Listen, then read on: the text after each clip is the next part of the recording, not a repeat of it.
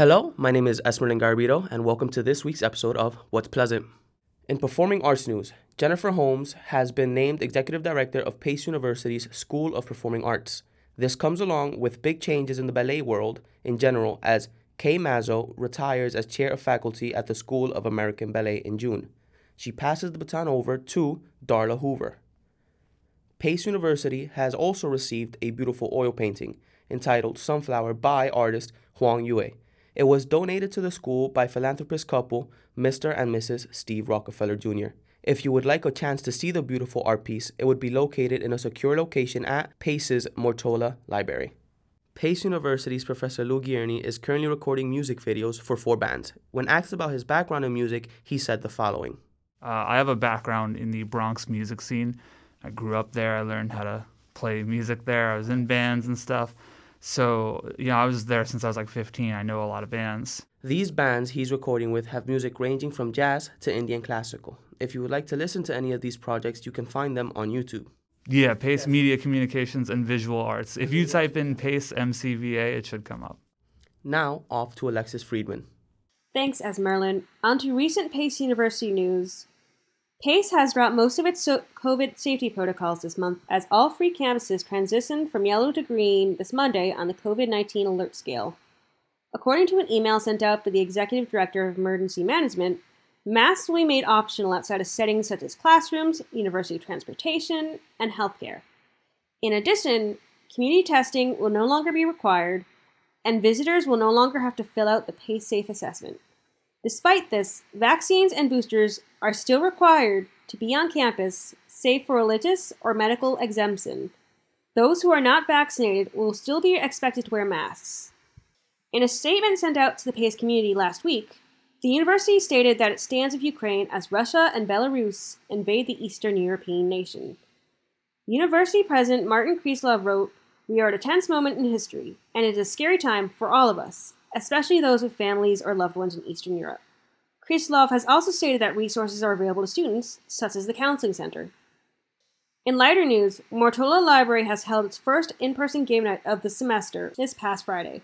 Steve Fayle, a university librarian at Mortola, has been organizing game night for over 15 years out of his own pocket, supplying games and snacks to students. I was worried that students weren't going to come back. Even after the long periods of time that we weren't doing game nights, I really worried that students were going to come back. But obviously, people came back in force. They really came back. When Pace went remote, Fayle switched to online games for students, but realized it didn't hold the same appeal as playing in person. In the fall semester of 2021, students were able to return to attend game night at the library. Now on to you, Anaya. Amazon is offering free tuition for its employees at over 140 universities. With more than 750,000 workers across the U.S., Amazon started a program that will help support its staff and teach them career success. Any employee who has worked for 3 or more months is eligible for the Career Choice Program, which pays 100% of tuition up front, reducing the burden of costs and helping integrate the adult student to a more effective learning environment.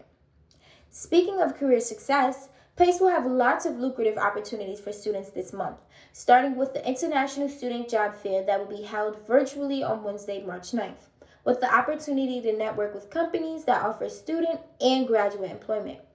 March 30th, there will be a following job and internship fair with a range of employers who support entry-level workers. On a healthy note, Pace University President Martin Krislov is working towards restoring the traditional campus lifestyle by uplifting the mask mandate. Although there will be small stipulations, our COVID-19 alert level has finally reached green. In order to maintain proper health safety, COVID self-testing will now be available every Tuesday and Thursday at the Goldstein Fitness Center. After one of their best seasons, the women's basketball team fell to Stonehill College in the quarterfinals of the NE10 conference playoffs. An off night for the Setters resulted in their worst performance offensively, shooting only 33% from the field. Shooting this low included a 3-for-12 effort from beyond the arc, which is an atypical effort for the women. The Setters are currently placed 5th in the East region and are awaiting a bid to the NCAA tournament. Lauren Shetter, a graduate forward, has led the team to such a successful season and was recently named NE10 First Team All-Conference. Men's lacrosse opened up their season at home on Wednesday, defeating Caldwell University. Within the first 10 minutes of the game, Pace's offense dominated immediately, starting the game off with a 4-0 run. Graduate attack Kyle Casey and senior attack Jake Veers combined for 5 points apiece. The attacks alone scored more than double Caldwell's offense. Three other setters contributed multiple points to put the Cougars away 22-4. Following an impressive performance in the NE10 quarterfinals, Pace men's basketball faced off against Franklin Pierce University at home, the first time that the Setters had appeared in the semifinals since 2007. After a close score for a majority of the game, a 4-point play by the Ravens would solidify their win over the Setters with a score of 81-75. Despite the loss, the Setters earned a bid into the NCAA tournament, where they will play Dominican College at Bentley University on Saturday. Obviously, it was a heartbreaking loss that the boys had on Thursday, but overall, I think me as well as the rest of the Pace community are very proud of our team, and it's super exciting that they're going to be able to go for that NCAA Division II Eastern Region title. On behalf of Alexis Friedman, Anaya Reed, Esmerlin Garabito, and myself, JJ Perdido, we thank you for listening to What's Pleasant.